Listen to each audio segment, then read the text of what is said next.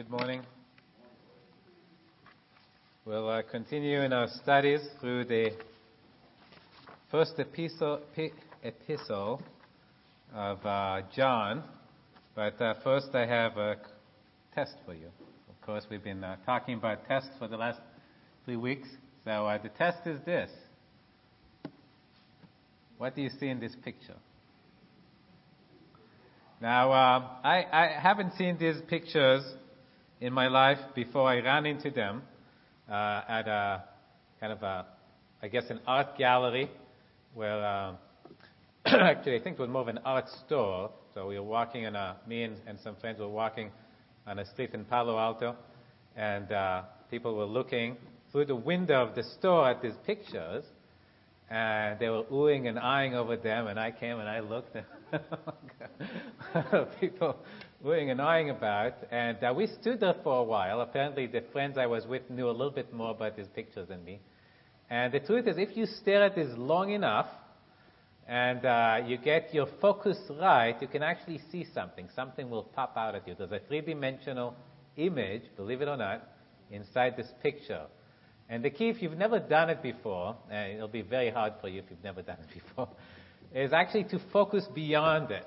If you look at about double the distance between you and that picture, so pretend the picture is another, whatever, 30 feet away from you, then your eyes might start resolving something. It'll just pop at you, and you'll know. Now, a lot of people, as they look at these things and they have other people next to them, and they say, Oh, I see it! you know, and you're standing over there, sometimes you might be tempted to say, Oh, I see it too. Now, how can you tell if someone is really seeing it?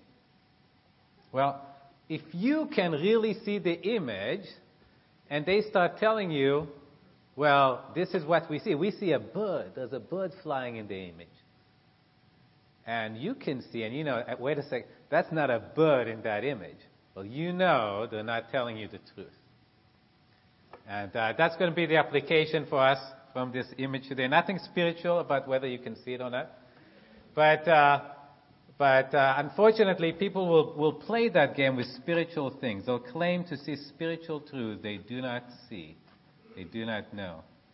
And uh, if you, by God's grace, are able to see the truth of God, you can recognize when somebody is false because they're saying something that is not true that you can tell, you can see about the Word of God. So with that, uh, turn, if you're not already there, 1 John chapter 2.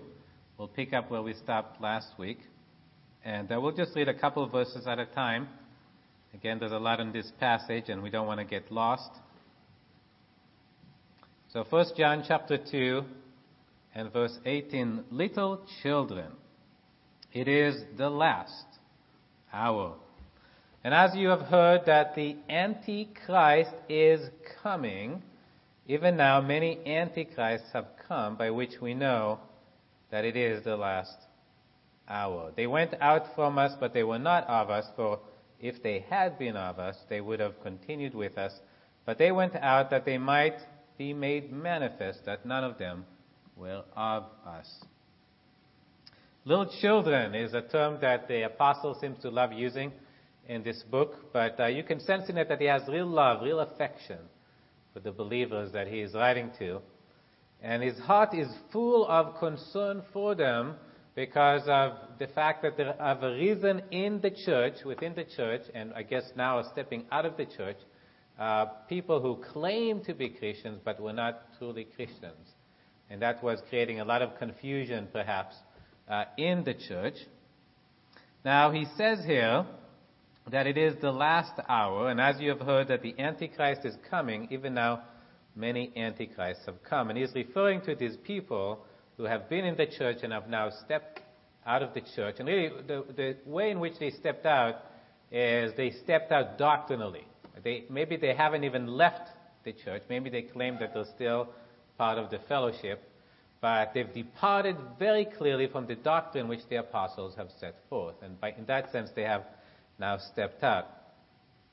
Now, John is referring here to, you have heard that the Antichrist is coming, and I'd like us to go ahead and turn then Uh, and of course, I'll, I'll read, and the verses will be up there if you don't want to turn, to Matthew chapter 24.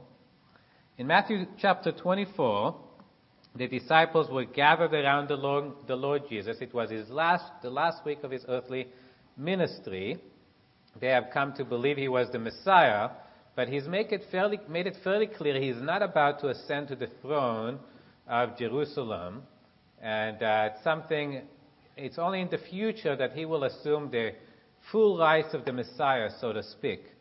And so they come to him in verse 3 of Matthew 24, and they say, it says there, Now as he sat on the Mount of Olives, the disciples came to him privately, saying, Tell us, when will these things be, and what will be the sign of your coming and of the end of the age? So they're really, in a sense, they're asking about when will Jesus come back?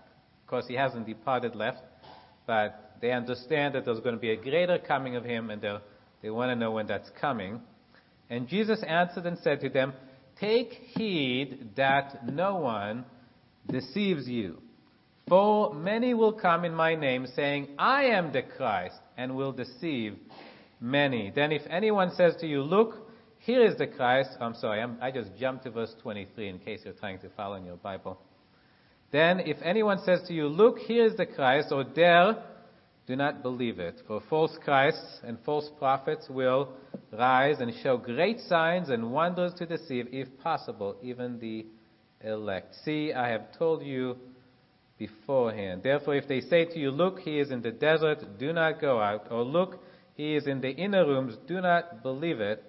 For as the lightning comes out of the east and flashes to the west, so also will be the coming of the Son of Man, or so also will the coming of the Son of Man be. So he's talking about his return, and he's saying that there will come many antichrists, many false prophets who will claim that they themselves were the Christ, and uh, will will bring confusion about. So as as we're thinking here about what the Apostle John is doing and his concern for the church he's trying to help them deal with the fact that people have come out of the church and they're teaching other things than what the truth is.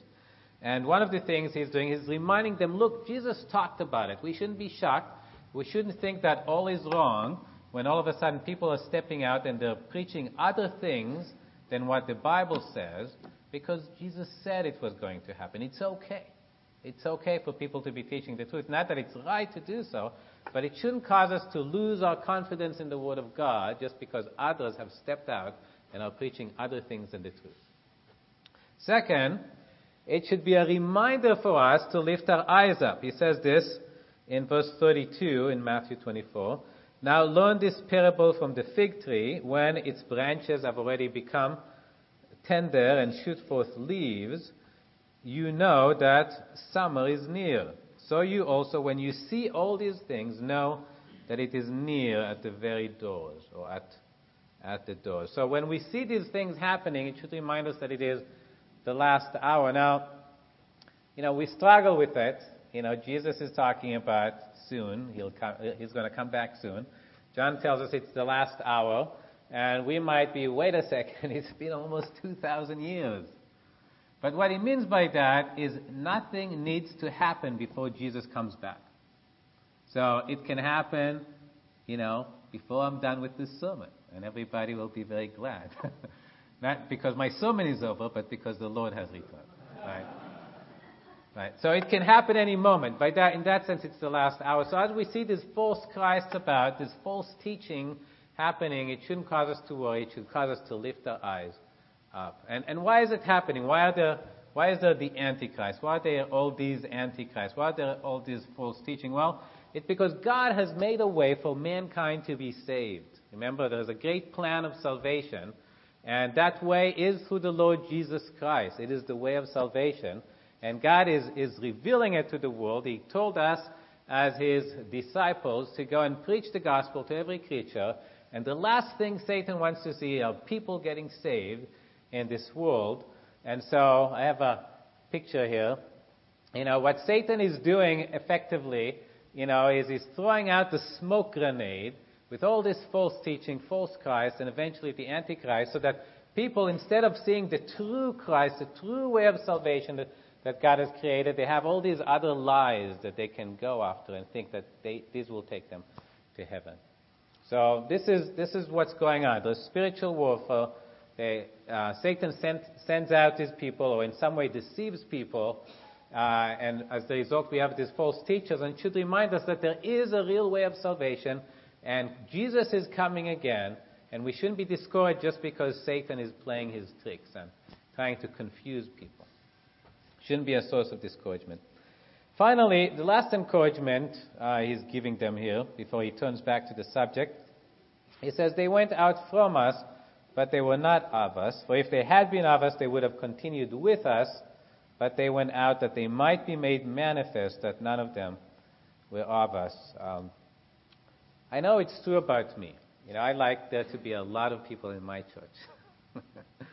uh, we we enjoy we, we enjoy signs of success, and often we we tend to look at the number of members we have in our church as a mark of how successful we are as a church. And so, as people would step out, I, in particular at that time, you know, teaching other things, stepping out of the church, it could have been a cause of discouragement.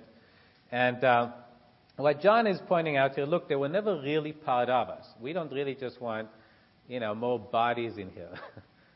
you know, we want true believers, right? People who really are members of the body of Christ, who really contribute to the work of the kingdom.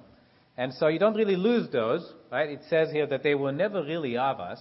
So people who stepped out with this false doctrine were never really part of the kingdom of God. So there's no real loss.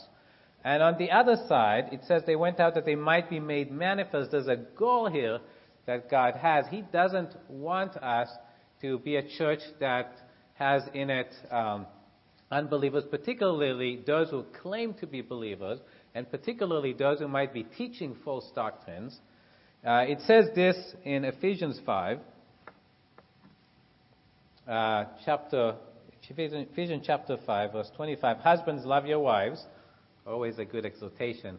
Husbands, just as Christ also loved the church and gave himself for her, Jesus loved the church, he gave himself for the church that he might sanctify and cleanse her with the washing of water by the word. The Lord wants this to be a clean, pure church. And he does it by removing false doctrine, right? That's why he's washing it with uh, the washing of water by the word. And, uh, and if there's people in the midst that are, that are somehow promoting false doctrine, it's his desire that, that they be put up. He doesn't want them to be confusing the saints. Verse 27 that he might present her to himself a glorious church, not having spot or wrinkle or any such thing, but that she should be holy and without blemish. So as, you, as, as we see people perhaps step out, uh, teaching other things, we should be happy because it means the Lord is trying to preserve a, a pure church for Himself. He would much rather that they be outside than on the inside of the church. So it shouldn't be, when we see people teaching false things outside, or particularly leaving, it shouldn't be a source of discouragement. We should be glad that the Lord is preserving for Himself a, a pure church. He wants a pure church for Himself. Okay. Uh, back to 1 John, chapter 2. We'll continue in our passage. He says, But you, and now he's talking to the two believers he's writing this letter to, have an anointing from the Holy One, and you know all things. I have not written to you because you do not know the truth, but because you know it and that no lie is of the truth. Who is a liar? But he who denies that Jesus is the Christ. He is anti-Christ who denies the Father and the Son. Whoever denies the Son does not have the Father either. He who acknowledges the Son has the Father also. So we're talking here about the test of life. We're talking here about the test of the truth. We're looking for evidence that people really know the truth of God. How is it that believers know the truth of God? How is it that uh, someone can look at that picture I had and see the three dimensional object? What is it that really is true spiritually? And the answer is given to us in John 14. John 14, verse 16, Jesus is speaking to his, to his disciples and he says, And I will pray the Father, and he will give you another helper, that he may abide with you forever. And uh, I'll just pause there. So think of the disciples. They had the Lord Jesus with them for three years. They were probably as confused a bunch as uh, any that walked on the face of the earth, but they had the Lord Jesus with them. So the Lord Jesus was able to point to them spiritual truth. He was able to teach them and to keep them on track spiritually. I mean, they certainly deviated sometime, but the Lord Jesus was right there to correct them and point them to the truth.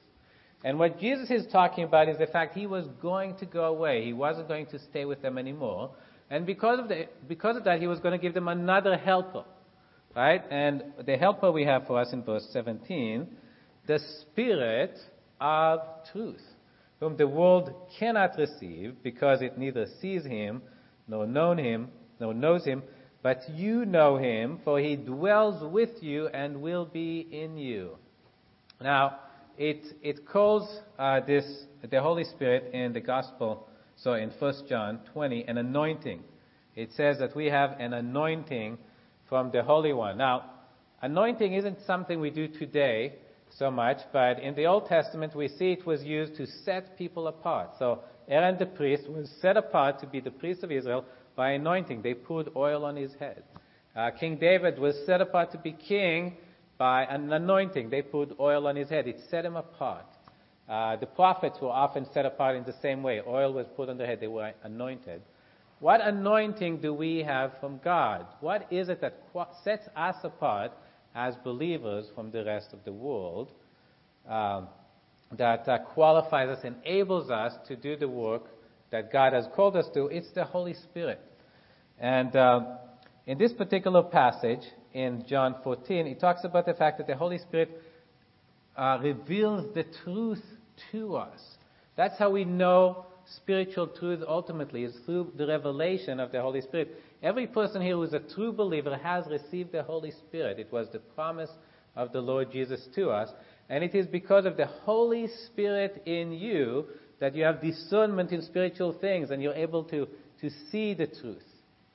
Right Now, Turning back to 1 John 2, he's beginning to now separate the believers from the unbelievers by their claims of what is true. Right? He says, I have not written to you because you do not know the truth, but because you know it. You as believers have the Holy Spirit, and you know what the truth is, and that no lie is of the truth. What is the lie? Who is a liar but he who denies that Jesus is the Christ? And here he's turning to the Gnostics and what the Gnostics have been teaching. The Gnostics have been teaching that Jesus is not the Christ. Now, we need to, to, be, uh, to know a little bit more about the Gnostics to understand what they meant by that. they were not like, say, the Jews are, who would say, well, Jesus is not the Christ, he's not the Messiah, we're waiting for somebody else. Right? That's what Jews would say, which is wrong, but that's their position. The Gnostics were saying Jesus isn't the Christ.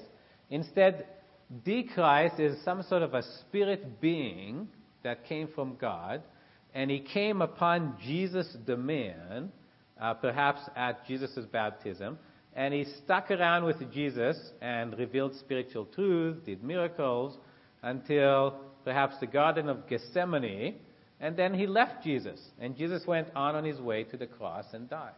So the Christ himself never died. That's what the Gnostics would teach. Is that true? No, that's not true. Now,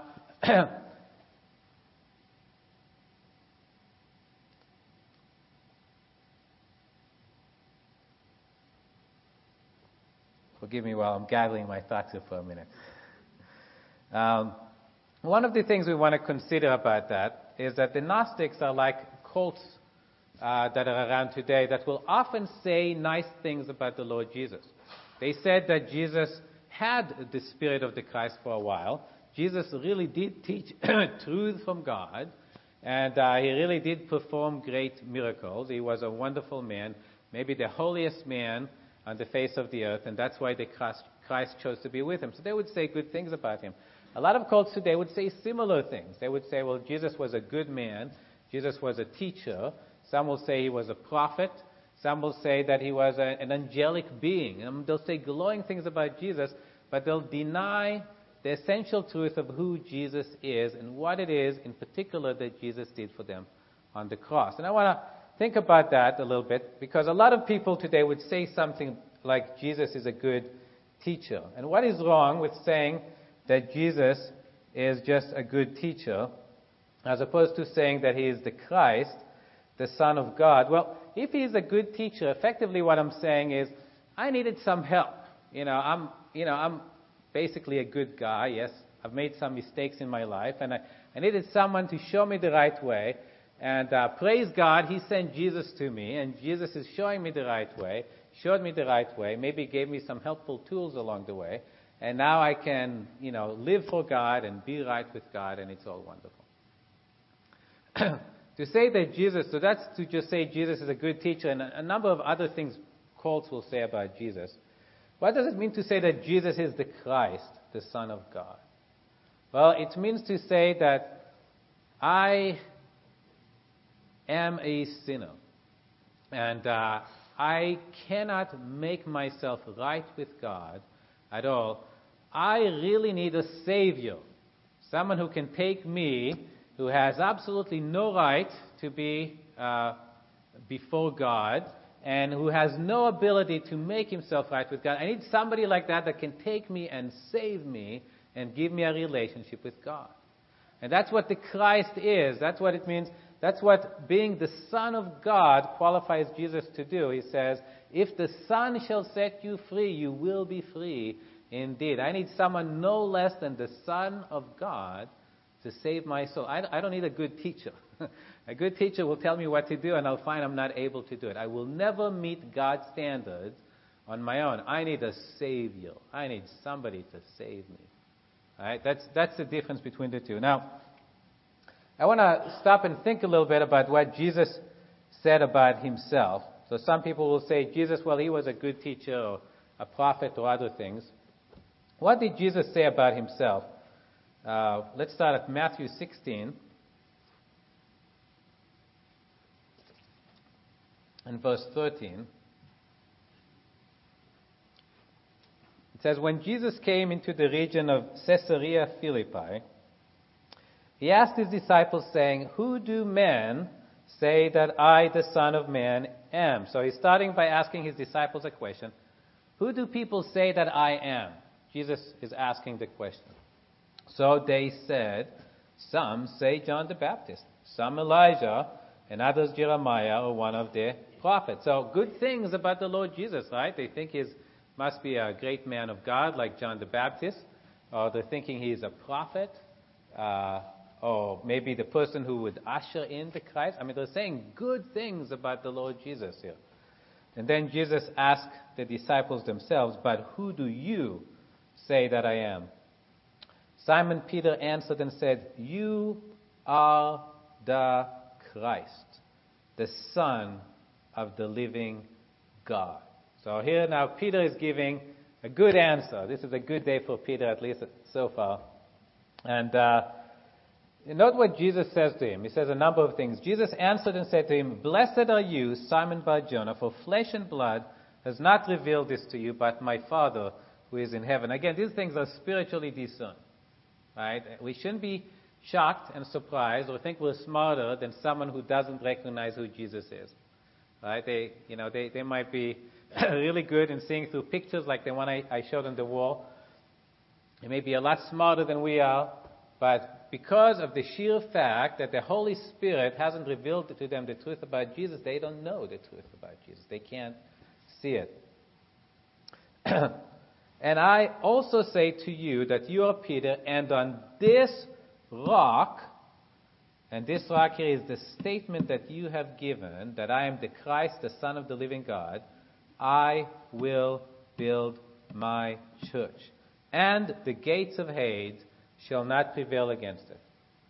So, this is the single who Jesus is, the fact he is the Christ, the Son of God, the Savior of sinners, is the foundation of the church. Not that he is a teacher sent from God. Okay, he just doesn't pass the criteria to be part of the church of Jesus. You must recognize who Jesus is. Another passage we have, now this is, uh, I'm bringing this up as an argument, and, uh, you know, many, many of you may not get involved in arguments. You may have nobody challenging you about who the Lord Jesus is. Uh, my family is unsaved, pretty much every one of them, as far as I know.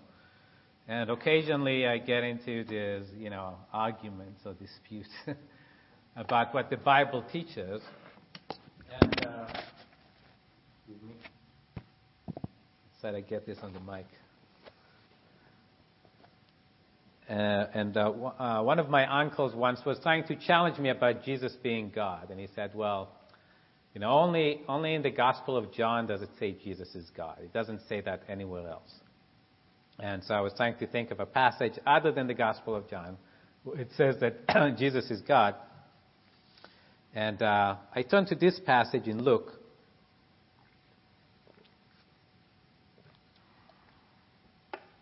And uh, yeah, I'll comment on it as I read. As soon as it was day, the elders of the people, this is Luke 22, 66.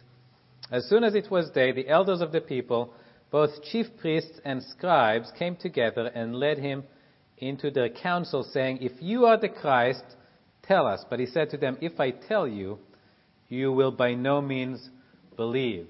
So this is the trial where Jesus is on trial, and um, the rulers want to put him to death. Right? There's, there's many reasons why Jesus died, and one of them is the people who were in charge didn't like Jesus. Jesus was a threat as far as they were concerned to their rule, and they just wanted to get rid of him. And uh, they're looking here for an excuse by, by uh, what, what the accusation they'll try to bring against Jesus, and they will succeed, is that of blasphemy, that of claiming to be the Christ, the Son of God. That's what they want him to say. Right?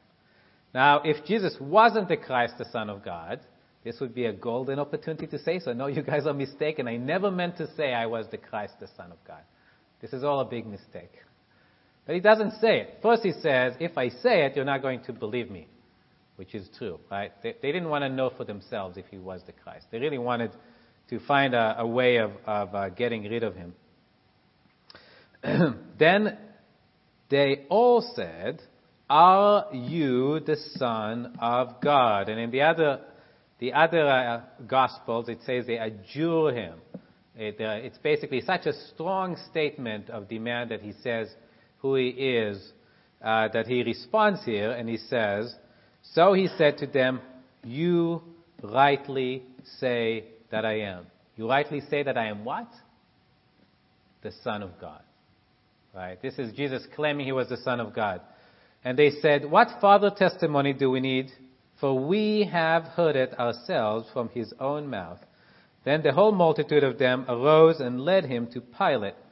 And they began to accuse him, saying, We found this fellow perverting the nation and forbidding to pay taxes to Caesar, saying that he himself is Christ, a king. Then Pilate asked him, saying, Are you the king of the Jews? He answered and said to him, It is as you say. It is what? He is the Christ. Now, this is not just the Gospel of John. This is not just the Gospel of Luke. It is the historical reason that Jesus was put to death. He claimed to be the Son of God. If he didn't claim to be the Son of God, Jesus would not have been killed. There would have been no legal reason to kill him. Now again, they had the reasons why they wanted Jesus to die. Jesus had a reason why he was going to die, but there was a single legal reason used against him to put him to death, and that was that he claimed to be Christ or the Messiah, the Son of God. Now, this is uh, something that uh, C.S. Lewis says. C.S. Lewis is a famous author. He's probably most famous for writing the series of Narnia, like The Witch, The Lion, and the Wardrobe. But he also wrote uh, other, other Christian books. He was a famous apologist. And he says this, which is a very good, uh, astute way of saying it, so I'm just going to quote him. Uh, I have a picture of him if you really want to see what he looks like. It shows even a bald guy can look good, right? I'm trying here to prevent anyone from saying the really foolish thing that people often say about him. I am ready to accept Jesus as a great moral teacher. But I don't accept his claim to be God. That is the one thing we must not say. A man who was merely a man and said the sort of things Jesus said would not be a great moral teacher. He would be either a lunatic on the same level with a man who says he is a poached egg, or else he would be the devil of hell. you must make your choice. Either this man was and is the Son of God, or else a madman or something worse. You can shut him up for a fool, you can spit at him and kill him as a demon, or you can fall at his feet and call him Lord and God. But let us not come with any patronizing nonsense about his being a great human teacher. He, Jesus, has not left that open to us. He did not intend to. Jesus doesn't give us any room to consider he's a great teacher. We either accept him as the Christ, the Savior that God has sent into this world to save sinners from hell, and God incarnate, or we must reject his claims completely. There's no in between, which is why cults cannot come to you and say, well, I believe Jesus was a great teacher or an angel or a prophet or he did a lot of good things, but here's the truth we want you to really know. They either accept him as who he claimed to be or reject him completely. Don't try to play around with who Jesus is to deceive people. Finally, as uh, we think about Jesus' claim of who he is and what it was the Gnostic were trying to say about him, I wanted to think about the impact of Jesus' death upon Christianity, upon those who believe, upon believers. And uh, we have that for us in Galatians 2. Now, Galatians was a book written to combat uh, another false teaching. There was a false teaching in the church. People uh, came into the church Judaizers, and they said that yes, what Jesus did is is great and good, and is you know a prophet or the Messiah or whatever. But you guys, if you really want to be Christian believers, you also need to keep the law. That was a, a false teaching uh, of the time, and Paul is responding to it in Galatians chapter two. And he says this, Galatians 2:19, "For I through the law died to the law that I might live to God. Meaning, I'm not trying to keep the law. I've completely died to the law of God. That I, of the law, that I might live to God or truly serve God in my life. I have been crucified with Christ. It is no longer I who live, but Christ lives in me. And the life which I now live in the flesh, I live by faith in the Son of God who loved me and gave himself for me. I do not set aside the grace of God, for if righteousness comes through the law, then Christ died in vain. We talked about the fact that Jesus died for different reasons. There people who put him to death wanted to get rid of him. They didn't like him. Uh, legally, he was killed for saying he was the Christ, the Son of God. But in God's mind, Jesus was dying on the cross for you and for me. And as we recognize that He died for us, our life completely changes. First of all, there is no law keeping. I'm not going to try to please God or rather be right with God by somehow keeping the law and offering that to God. Instead, I receive what Jesus did for me. My confidence in my relationship with God is through Christ and Christ alone and what Christ has done for me. And uh, my life is now revolutionized. I live, uh, the life that I now live in the flesh, I live by faith in the Son of God who loved me and gave himself for me. I realize he loves me. And everything I'm doing now is because of that great love he had for me. So for me to say Jesus was a teacher, a prophet, an angelic being is completely missing the point that the Son of God has come into the world to reclaim my life to make me right with God, to give me a relationship with God, to give me a new life. It's all the work of God, not some help I'm getting from someone to live my own life. revolution, revolutionary life that Jesus comes to give to us, which is why the Gnostics or any other cults are so far off course. Let's go ahead and finish the passage, uh, picking up in 1 John chapter 2.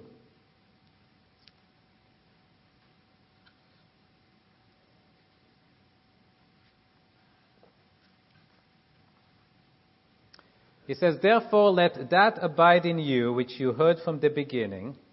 If what you heard from the beginning abides in you, you also will abide in the Son and in the Father.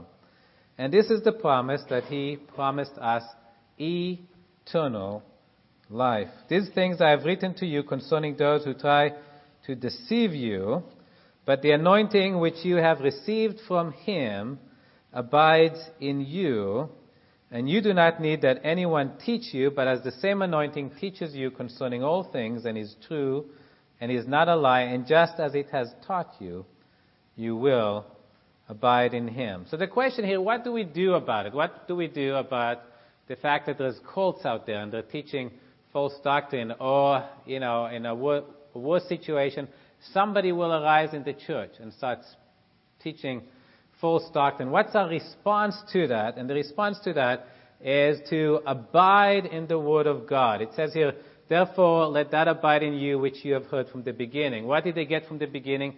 That was the apostles' doctrine. The apostles went there and they taught them the Word of God. And we have a real advantage today, brother and sister, because they didn't have what we have. We have the complete Bible. They had to remember the message that was brought to them first by the apostles. And uh, what John is sending them to is go back, abide in the Word of God. Yes, there's false teaching out there. What's our safety? We open the Word of God and we read the Word of God and we spend time in the Word of God and we try to understand the Word of God. And that is our protection against false doctrine. First Peter 2, 2 says, As newborn babes desire the pure milk of the Word, that you may grow thereby. We are saved when we receive the Word of God, the message of the gospel, we believe it, and that's wonderful. But God wants us to grow. He wants us to become firm in His Word and able to defend ourselves against these kind of attacks. And that only happens as you spend time in the Word of God and try to understand it and build up your knowledge in what the Word of God is, what the Bible teaches. Second, uh, John is pointing out the fact that we have an anointing that we received from the Holy One. When uh, I, we, we uh, often, we didn't this year, but we often try to uh, reach out to people and share with them the Word of God. And uh, sometimes we do it in the 4th of July parade here in Fremont. Some of you have been there with us. We try to hand out flyers to people and uh, invite them to, uh, to study the Bible. And one one uh, year, we got a response from someone who wanted to meet with us. He said, I, I got your literature and I'd like to talk to you about it. And I was really excited. Wonderful. We have here, you know, a real potential, someone who wants to study the Word of God and know the Word of God. So I met this person for lunch. And uh, I was a little bit taken aback. because what he really wanted to tell you, tell me is, you know, how dare you guys think you can tell people what the Word of God is. Or what, what qualification do you have? And the reason he was upset is he was a Catholic. And he believed that it is the Catholic Church, he recognized we weren't Catholics. so what he believes is that the Catholic Church, you know, were the one who, who had the authority to say what it is that the Word of God meant. And uh, because of it, uh, Catholics will usually not really study the Bible. They might read the Bible as kind of a good work. You get points somehow in the Catholic system. So you get points by reading the Bible, but they don't read it trying to understand what it really says because the truth comes from the priest. If I want to know what the truth is, what God wants me to do, go, I don't go to the Bible, I go to the priest. He'll tell me what it is that God wants me to do. And uh, what I was trying to tell John, that was his name, is uh, well, God wants you to read the Bible for yourself. And He wants you to understand it for yourself. and not rely on the priest or anyone else telling you what the Word of God is. Now, the Gnostics were similar to the Catholic Church or the system in that they said, we know the truth. If you want to know spiritual truth, you need to come to us and we will tell you what it means. And what John is telling here to the believers, no, you have an anointing which you have received from him, or the anointing which you have received from him abides in you, and you do not need that anyone teach you. But as the same anointing teaches you concerning all things, and is true and is not a lie, and just as it has taught you, you will abide in, in Him. The Holy Spirit is our teacher. As I open the Word of God, the Holy Spirit helps me understand what the Word of God means. Now, it doesn't mean we shouldn't go to church, we shouldn't study the Bible with other people, or use other helps. God uses many ways to help us in coming to an understanding of the Word of God. But the key is God wants you to understand His Word. At the end of the day, my hope is that you can walk out of here and say, I understand what God is saying in this passage to me and what it is that God wants me to do. Not, well, this is what Noad says, then, you know, we should somehow do it. My goal is to be a teacher and to help in some way illumine or be used by the Holy Spirit to illumine the Word of God to you so you understand what it says. But you should have your own understanding and conviction. This is what God is saying in His Word to me, not just what some priest or somebody else has told me. Now, finally, um, I have here another application, not directly from this text. I love playing board games, as some of you know me. And uh, as my children grow older, I have the joy of teaching them to play board games too. And uh, one of the games I've recently taught my children is Stratego. I don't know how many of you played Stratego. But in Stratego, there's one goal, and that is to get the flag of the opponent.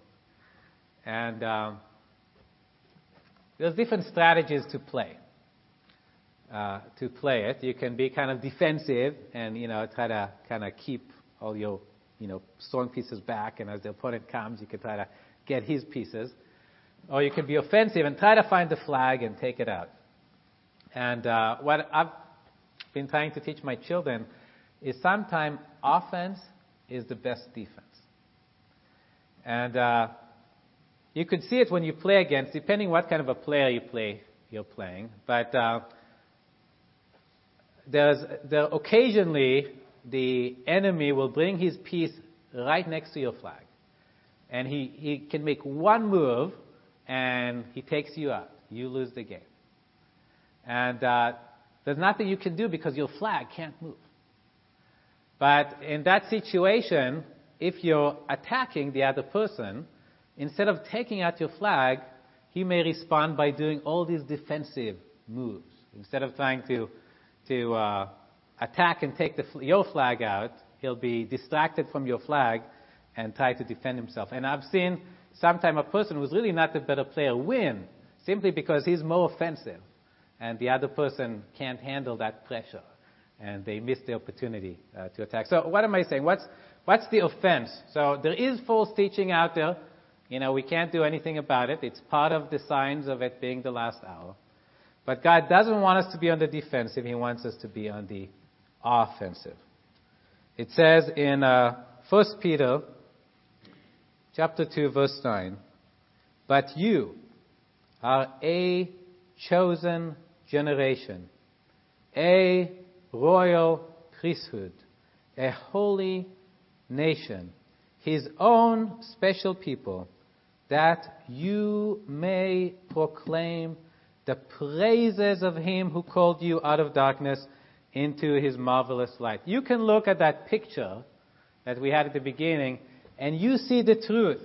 You see that Jesus is the Christ. He is the Son of God. He has come into this world to die for sinners. And what he wants you to do is to proclaim that, make that known. Don't, you know, sit here at home and say, well, I have this doctrine and that doctrine in case the cult is coming and I'll be able to defend myself. No, God wants you to go out. He showed you the picture. He showed you the glories of His Son and the love of God.